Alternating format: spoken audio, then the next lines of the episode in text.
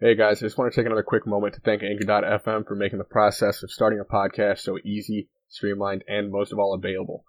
It took me about 10 minutes to create my account and get everything set up. On top of that, Anchor will distribute your podcast to other outlets for you so you can just focus on creating the best content possible.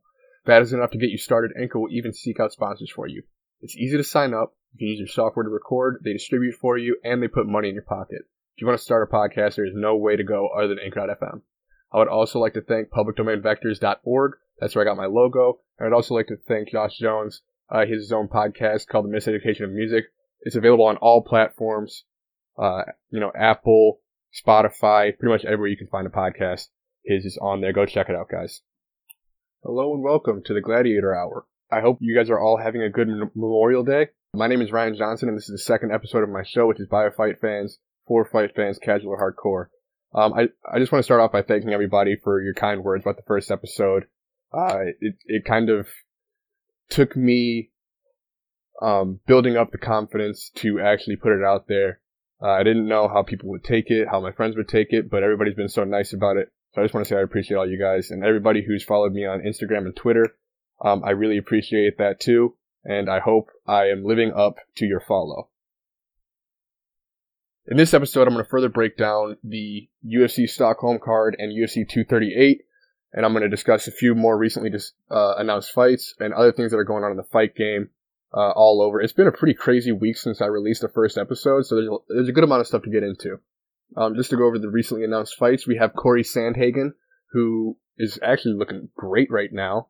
Uh, in his last fight, he did a great job against John Lineker, who is one of the scariest guys, pound for pound, anywhere. Um, he's fighting Rafael Assunção at UFC 241. We have Alexandre. These are really hard names, guys. I'm sorry if I butcher them. We have Alexandre Pantoja versus Deiveson Figueiredo for UFC 240. Um, a pretty big piece of news. Junior Dos Santos versus Francis Ngannou has been moved from UFC 239 to UFC Minneapolis. Um, that's likely going to be to have them take over the main event slot after Woodley had to drop out of his bout with Robbie Lawler because of chronic arthritis in his hand. He's getting that fixed right now. He says that he would, uh, he's looking forward to a return at UFC 241. We'll see if that works out. Um, we have Khalid Taha versus Bruno Silva for UFC 242, which is getting more and more fights every day. We have Vivian Araujo moving down to flyweight to fight Alexis Davis at 240. And we have uh, the guy that I probably hate most in the UFC, Greg Hardy, versus Juan Adams uh, for UFC on ESPN four. Um, Greg Hardy, I I don't I don't want to hate anybody, but I can't support a dude who hits women. Um, I just can't do it. I kind of hate. I really hate that he's in the UFC. I hate that he's even able to put, you know, that banner under his name. It's like I don't think he deserves to be in the company. I don't think he deserves to be any, in any company. You know, if you hit women, you're you're done for me. Um, j- just a few pieces of standalone news. Jessica Andrade has spoken after her victory over Rose Namajunas. She says she wants to rematch Rose uh, to prove her victory wasn't a fluke, most likely.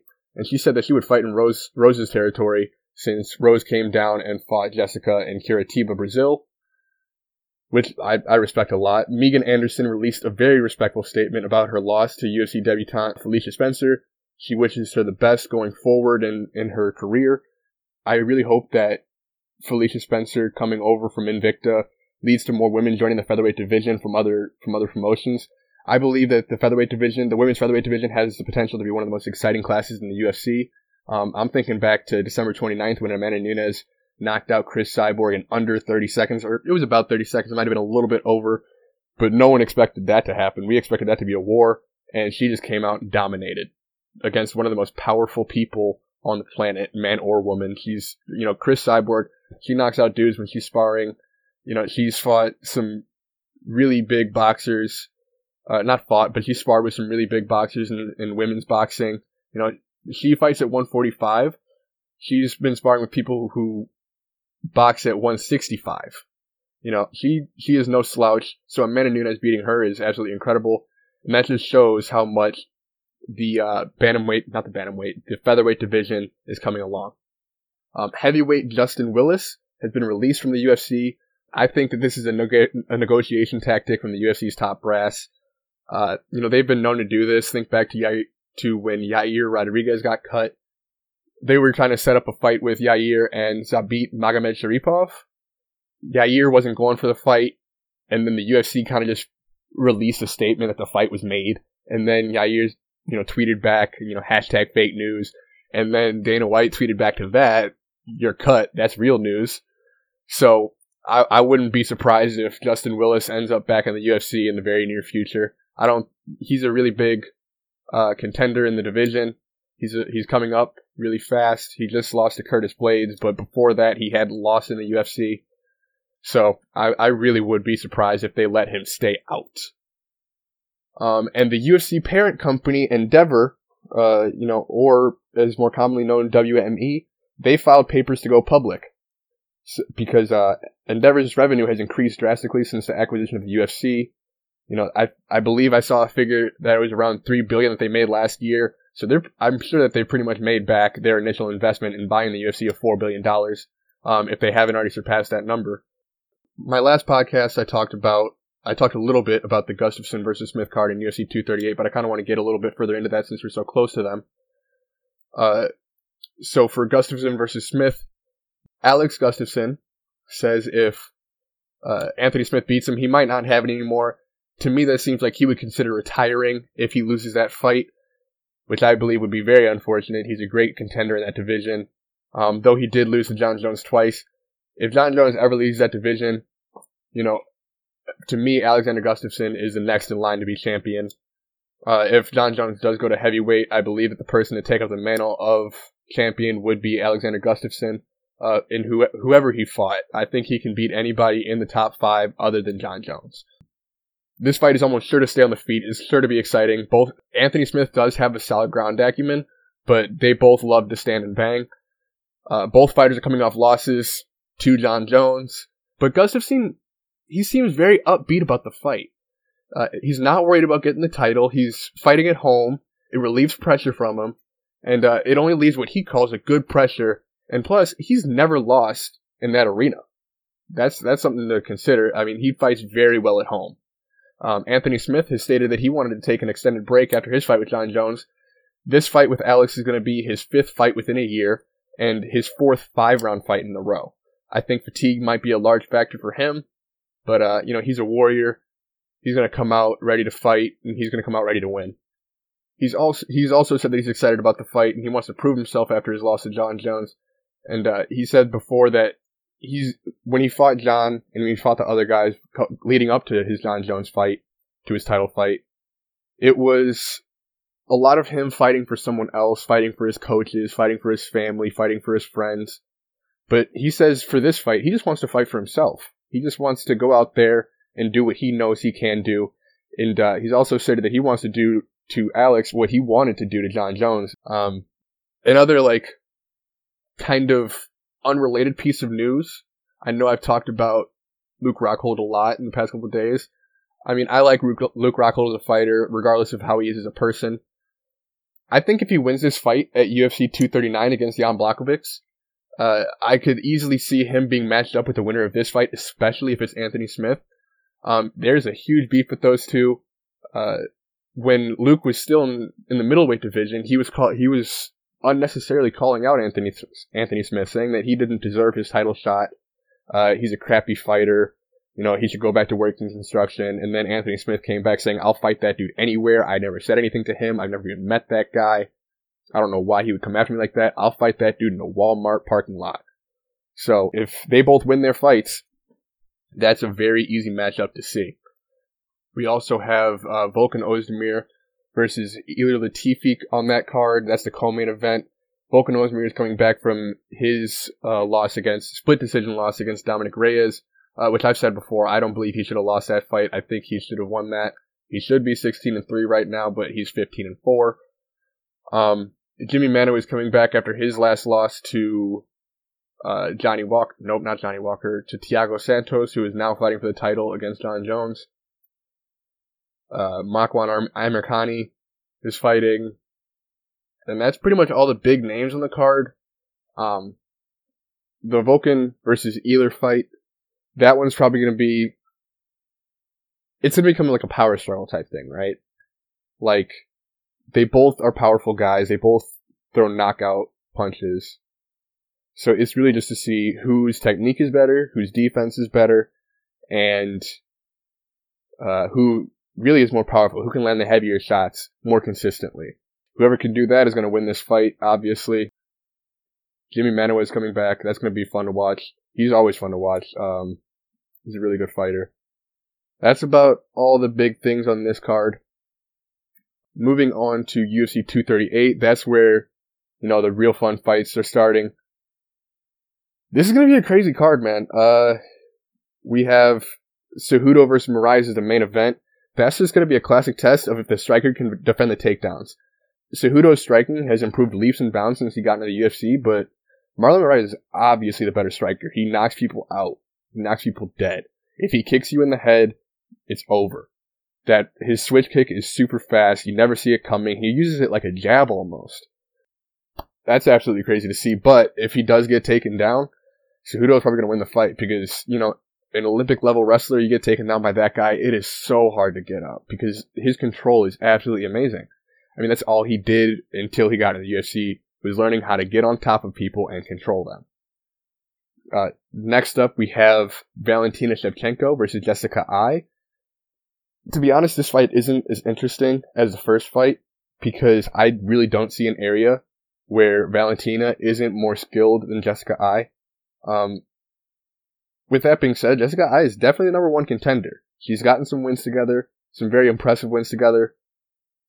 But the fact that her best asset is her striking is kind of alarming because, not alarming, but it's kind of concerning because Valentina is one of the best female strikers in the world. One of the best strikers, man or woman in the world, actually. I mean, she's 2 0 in boxing. She's a second degree black belt in Taekwondo, and she's 56 and 2 in kickboxing. She beat uh, Joanna Jędrzejczyk three times. Or actually, I believe it was two, t- now three times to get the title, but she beat her in kickboxing twice. So I don't, it's going to be a really hard fight for Jessica Eye. Um, I would say go wrestling heavy for her, but Valentina's great on the ground too. She has an excellent guard. She's she has excellent sweeps. There's not really much I see that Jessica can do, but of course, you know it's the fight game. Anybody, anything can happen. You know, you get that lucky punch behind the ear, you get that lucky punch on the button, it's over. And that's for anybody, no matter how strong you are. Uh, next up after that is Tony Ferguson versus Donald Cerrone, the most like which is which is most likely to be the fight of the night. I'm I'm just calling that right now.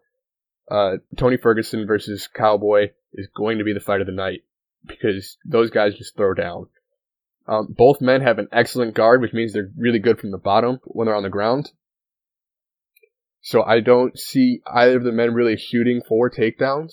Um, I'm I'm assuming if a takedown does happen, it would be reactionary rather than offensive. Um, I believe that Donald Cerrone does have the striking advantage because of his background in Muay Thai and kickboxing, um, technique wise. But Tony is also known to take a lot of shots during his fights. He kind of like walks through punches and just wears you down with his volume. He just throws punch after punch and kick after kick, just wearing you down until he can get you on the ground and choke you out, or until he can drop you and choke you out that way. You know, Tony is a guy that's always looking for the choke pretty much. Um, and that's that's a big reason that Donald's going to have to stay away from that on the ground, man. He's if I really think if Cerrone goes to the ground with Tony, it's it's not going to be a good spot for him. You know, you've seen it time and time again where you know you see a fighter with you know pretty good jiu-jitsu go against Tony, and you know if you get on the ground with him, you just anything can happen because he can submit you from the top position, he can submit you from the bottom position, it's absolutely crazy. I've seen like we've all seen him submit people from side control from the bottom of side control, which is an extremely dominant position from the top. You know, seeing somebody get submitted from there is like I well what can you do with them on the ground? And the answer for me, pretty much nothing. At the moment, Cerrone is in full swing, right? He usually performs better when he fights often, and he's and he's definitely been doing that. Um, he fought, I want to say, 20 days ago, and he's going to be fighting you know, on June 8th, that's a, that's a really fast turnaround for a fight, and he fought five rounds against Al Iaquinta. So, I, I don't see him having a fatigue issue. This is what he does. He loves fighting like this. But Tony, on the other hand, is coming back from a controversy. Um, Of course, we know that his wife uh, filed a restraining order against him or an order of protection against him. Um, it wasn't because he did anything to them. It was just because she was fearful, fearful for him. Uh, he was saying some pretty erratic stuff. He was acting pretty wild. You know, he was, you know, throwing holy water on stuff. He was throwing holy water on her and their kid. And he was like saying people were in the walls, stuff like that. So I don't know how he's going to come back from that, but knowing his confidence in himself, knowing Tony's confidence in himself, I don't really see it affecting him too much. You know, when he gets in the cage, he's a completely different person than when he's outside of the cage. So I don't really see that really affecting him too much. But you never know. Other than that, on those cards, we have, of course, Jimmy Rivera versus Petr Yan. Uh, Petr Yan is good on the ground, but so is Jimmy. That's probably going to be a stand and bang fight. And Tai Tuivasa versus Blagoy, even though that's a heavyweight fight, that's going to be a stand and bang. That they are going to stand and they are going to throw punches and kicks, and that's going to be a fun fight to watch. Uh, that's it for the main card for that fight, for that for that card. Um, other than that, not really much going on there. After that, I want to get into, unfortunately, I want to get into Conor McGregor. Um, I don't really like talking about this because I really am a Conor McGregor fan. But just what he's been doing recently is really weird, man.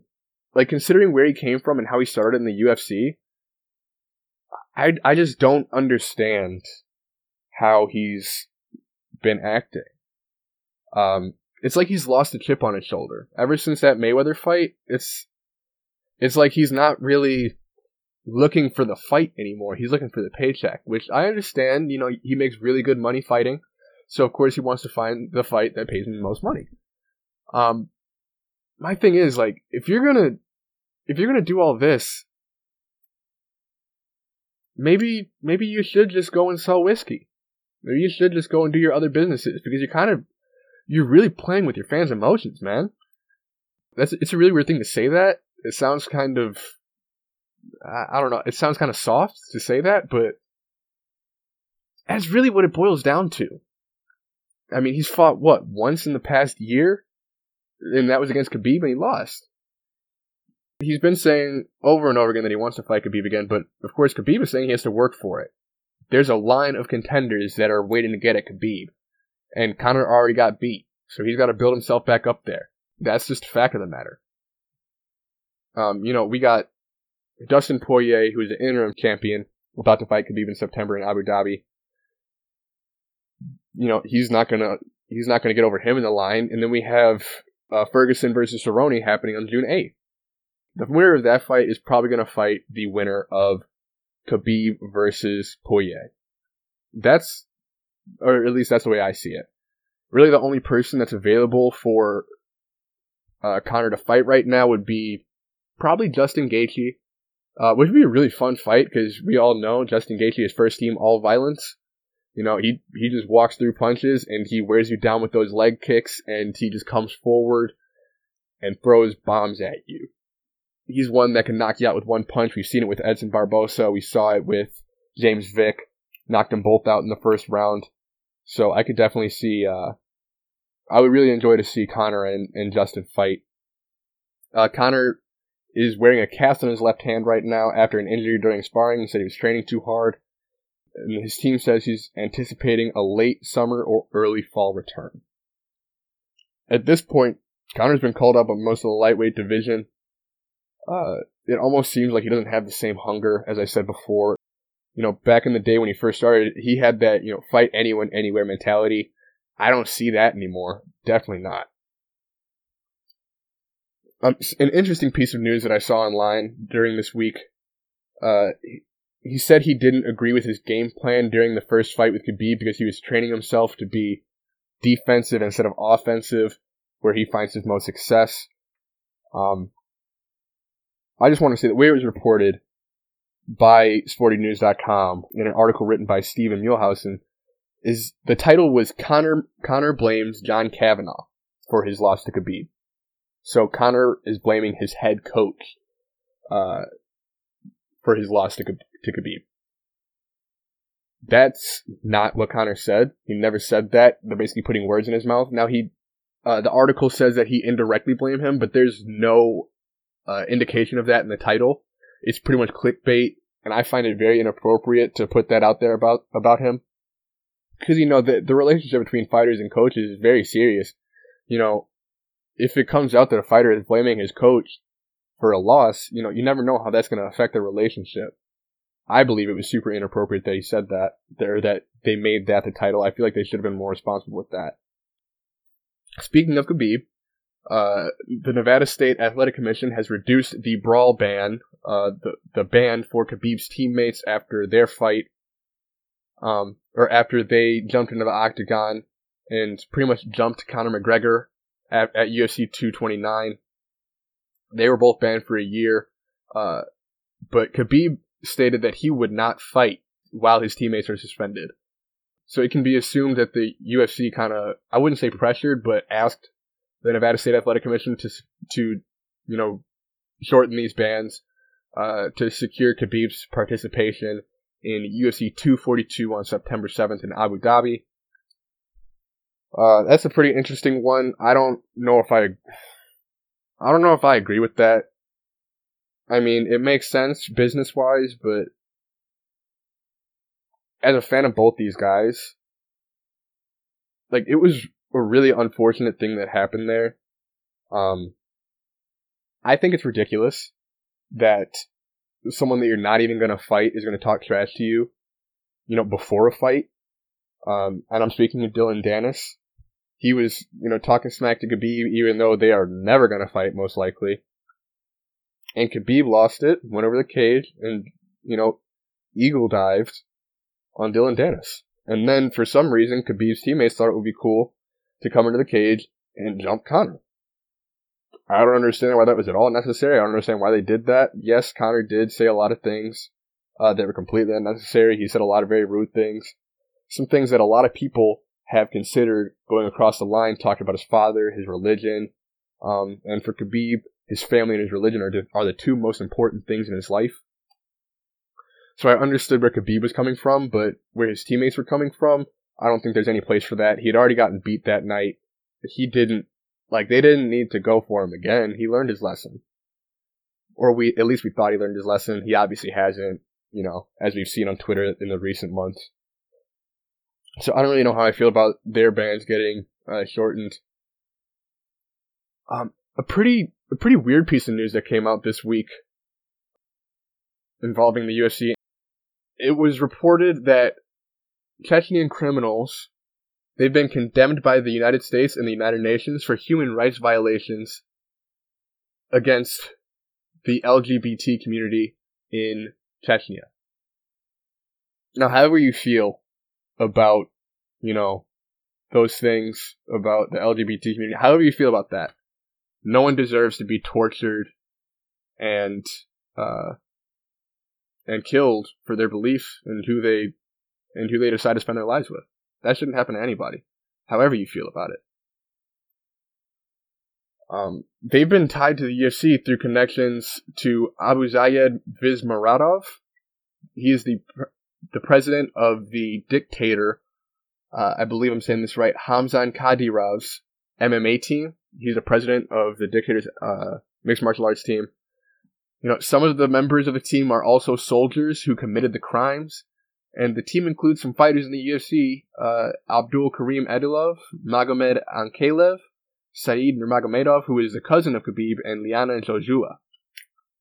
Um, it's been recorded. It's been reported that the UFC has made no effort to distance distance themselves from the situation. They made, they made no statements about it or anything.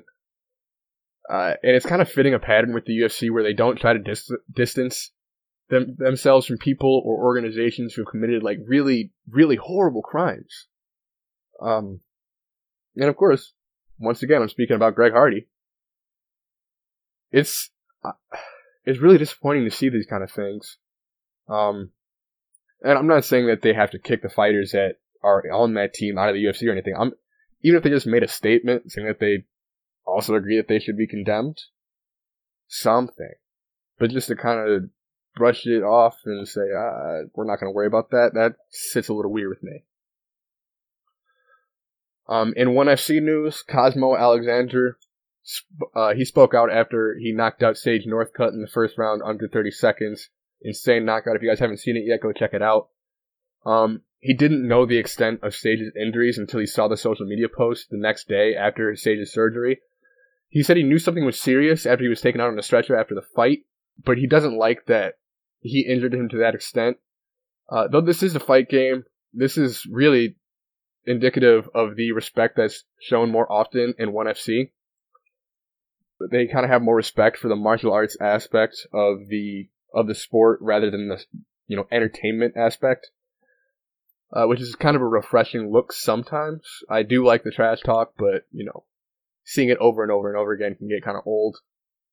Basically, he he was basically saying that he didn't like giving Sage an injury that could potentially alter his career.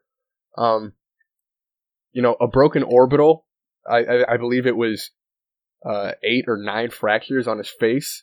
You know that that type of injury is rarer than one would think. You know, people don't really punch that hard. It's it's really rare to find somebody like the gloves. The gloves work uh, as protection for the hand, and of course, and of course, it's been well documented that they don't protect the person that is that is being punched at all. Um, but it's pretty it's still pretty rare even with the gloves that you see somebody punch that hard. Especially at 185 where uh, 185 is the 1fc's uh, welterweight division. They uh, don't allow weight cutting so it's a 15 pounds above where uh, they would originally fight. If they were fighting the ufc they would have been at 170 and they would have cut weight. But it's really rare to see someone at 170 hit somebody that hard you know knock them out and break their face basically Cosmo has also said that he will most likely only fight two or three more times before retiring. You know, he's a veteran of over 80 kickboxing matches. He's 8 and 1 with 6 KOs in MMA. Uh, and it was also an interestingly lopsided, like, when I read that, I was thinking, that's a really lopsided matchup for Sage. You know, he has a lot of hype behind him. He's a great fighter, I believe. He has a lot of potential in the future, but that's just the thing. A lot of potential in the future. Um, I don't think he came to a place where he should be fighting a guy like a, a guy's experience as Cosmo Alexander yet. That seemed very, very like when I actually looked at the facts of the fight, that looked pretty weird to me. You know, with with guys like Eddie Alvarez and Mighty Mouse, yeah, throw them to the wolves. They're they were world champions. They're, you know, probably top ten pound for pound in the world.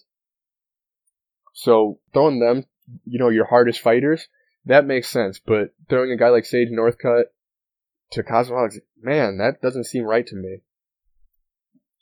But that's not for me to decide, of course. Um, Alexander Volkanovski, he he's made his first statement after the announcement of uh, Max Holloway versus Frankie Edgar for the 145 pound belt. Uh, he said he was frustrated after hearing of the fight, but he was assuming he was going to fight later in the year anyway, so he really wasn't that mad. Uh, he was just mad at the timing of it, you know, right after his win over Jose Aldo. Like, he was basically saying he really couldn't wait for a little bit. Uh, he he's also wished, luck to both the fighters because he is definitely going to be fighting the winner of that fight. Uh, I actually had a thought recently or while I was reading about this, I think it's possible that the UFC gave Frankie that fight because he's going to retire very, very soon. You know, Ali Abdelaziz, his manager, stated uh, that a big part of making the fight was Dana White having a soft spot for Edgar.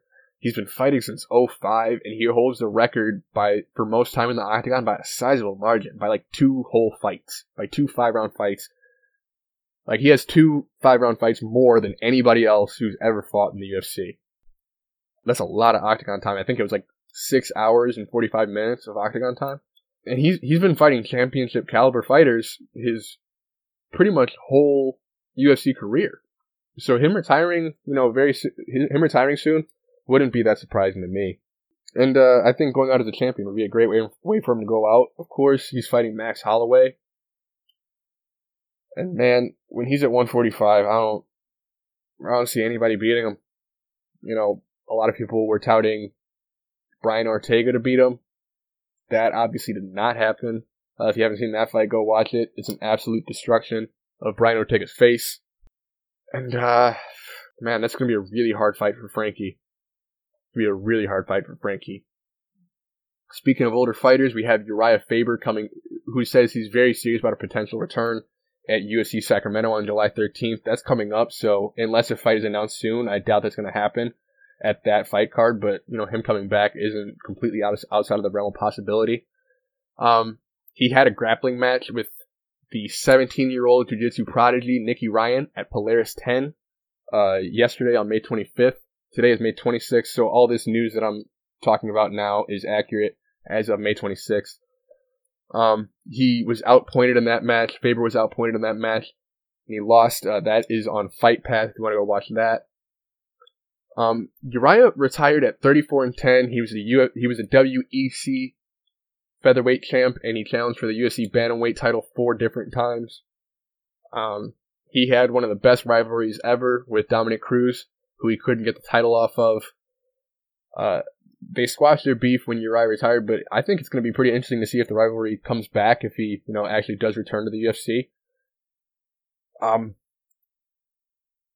yeah, no, Urijah coming back would be pretty fun. That'd be a pretty interesting wrench thrown into the division, especially since uh, T.J. Dillashaw isn't there anymore after his two-year suspension. Urijah actually talked about that also. Uh, TJ's two-year suspension, of course. Urijah was one of TJ's first coaches when he got into MMA. TJ was an original member or maybe not an original member, but he was a uh, flagship member of Team Alpha Male, which is Urijah Faber's team. He's the head coach of that team and the owner of that team. Urijah Faber kind of spoke about TJ Dillashaw. When he comes back, he's probably going to be a beast. You know, all he's going to have these two years to get healthy, to train, to become better. But of course, Urijah was Urijah was going on a different vein there. He was saying that he's going to have more time to go in the lab and figure out how, how to have an advantage over these fighters, over the other fighters. I think if, uh, it'd be really unfortunate if TJ popped again. I personally don't think he's going to be that dumb. I don't think he's going to attempt that. But, of course, you never know, man. Ali Abdelaziz and Urijah Faber agree that Cody Garbrandt needs to take some time off before his next fight to work on himself both mentally and physically Ali has claimed that Cody has a problem with his hand. Uh, he needs to get that back together. And he's also said that he needs to get back to to the mentality he had when he fought Dominick Cruz, which I also believe. You know, he, when he fought Dominic, he was having fun out there. He looked smooth. You know, his footwork was great. He wasn't loading up on his punches. He was technically sound, defending takedowns very well. He was a perfect fighter that night. And ever since then, it's been all anger. He's all he's been fighting with anger the whole time. So, you know, if if he gets his if he gets his mental game back on point, I think that he's going to have a great success in the bantamweight division again, and he can definitely reach his way back to the title. I did mention Ali Abdelaziz a couple times already. I kind of want to get into this because it's a really weird thing that, like, for me to see. But why is Ali talking smack to fighters? Like, why is he, you know, tweeting back and forth at fighters? We appreciate that the fighters are talking smack to each other, because they're going to go in there and fight. They're going to go in there and squash it. They're going to go in there and see who really is the best fighter. They're going to see who can back up what they're saying. Ali's not in that position. He's not going to go in there and fight any of these guys. He's just not. So, I don't get it. Like, why would you do that? You're not in a position to do this to people. You know, he's been trading bars with Tony Ferguson on, on there. He's, he tweeted that Tony Ferguson is going to be fighting on the undercard of UFC 238. Tony Ferguson is never going to fight on an undercard again. Ever. That man is one of the best fighters in the world. That's just a, that was just a ridiculous thing to say. And also, I've never seen Ali talk shit in person. Like, I've seen him be a serious Twitter warrior, but, you know, I've never seen him keep that same energy, you know, when he's actually face to face with the fighter. You know, during the, during the conference between uh, during the press conference between Conor McGregor and Khabib, where Conor just started cra- saying crazy stuff about Ali. Ali was talking back, but he had a wave of he had like a sea of security in between them. I have never seen that man actually talk shit in person. I think it's ridiculous that he's able to just keep saying stuff like this. It, it's completely unnecessary. Um, I I probably should have talked about this during my last podcast, but uh, Deontay Wilder his knockout over uh, Dominic Breazeale. you know, it brings my mind back to what the commentator said during the actual fight. Dominic Breazeale just got hit so hard, they felt it all the way back in Brazil. That was true. That was true. You know, Deontay, there was a lot of controversy around Mr. Wilder um, leading up to the fight because of the things that he said during during his press tours and stuff like that. He said that boxing is the only sport where you can legally kill somebody and get paid to do so. And he was saying, so why why would I not take advantage of that right? Now, of course, Deontay Wilder is an amazing person. You know, he started fighting uh, at I, I believe it was 21 or 22 to provide for his daughter who was born with a with a birth defect. Um, and a year after that, he was in the Olympics. You know, he's a great guy. Does a lot of charity work. Great person to talk to. Not that I would know, but seems like a great person to talk to. I should say. Um, he's not that guy I believe. I think that's just him getting himself in the right mindset to go and fight another man. But man, the way he hit him, I I thought he was dead. I thought he I thought he lived up to it. Thought he actually did it. You know, Dominic, he got laid. He got absolutely laid out during the ten count. I don't know how he got up. I don't even know how he got to his feet. That's ridiculous. There's no way that dude should have been able to get to his feet. But yeah, man, Deontay Wilder, he's leading the uh, resurgence of boxing all over the world, especially in America. You know, it's been said multiple times, been said many, many times. The health of the heavyweight division is the health of boxing, and the heavyweight division is exciting as is as exciting uh, as it's ever been. Um, another thing, kind of related to boxing, Paulie Malignaggi. Paulie Malignaggi is going to be fighting in the bare knuckle Boxing Corporation, I believe it's called, or something like that. He's becoming a real dick. Uh, sad to say. Uh, he's, he said that the piece of shit, quote, MMA community has no idea what they're talking about, saying that boxing is not the most dangerous combat sport. Man, that's, that is a crazy thing to say. Because it really isn't the most dangerous sport. Uh, in my opinion at least. Let me rephrase that. Boxing's rule set is the reason that it that it is the most dangerous sport. You cannot throw any offense to the lower body at all. No offense to the lower body. You go below the belt, penalty, whatever. No, that's a no go. So all punches are thrown to the upper body, mostly to the head, to the liver, to the ribs, stuff like that. That is the reason that boxers become so you know, I don't want to use the term punch drunk, but that's that's uh honestly the best way to describe it. That's the reason that they have so many problems later in their later in their lives. Um, a lot of it's pretty rare that you see a boxer at the heavier weights, especially able to speak, you know, able to speak fluidly, able to, you know, do a lot of things that regular people do every day later in their lives. It's not uncommon to see that a lot of those things just go away later in their life because of how many shots they took to the head. So Paulie is right. Okay, he's he's right on that point. Boxing is the most dangerous sport. But it is not the most dangerous form of fighting. He would not say anything like that if he was fighting under MMA rules. If he got leg kicked like three times, he's in a whole different world of problems. And we all know that if you let Art, if you say Artem, you can take him down if you want. Guess what Artem's doing? He's taking him down because he knows Paulie has nothing for him on the ground. I'm not saying that boxing is any less beautiful, any less, you know, amazing of a sport. But it is, that's, that's what it is though. Boxing is a sport. It is for entertainment. It's, it's a gladiator sport. Mixed martial arts you know, MMA started as a way. I mean, if you think back to UFC 1, it was a tournament to see what style was the best. And what won? Jiu Jitsu.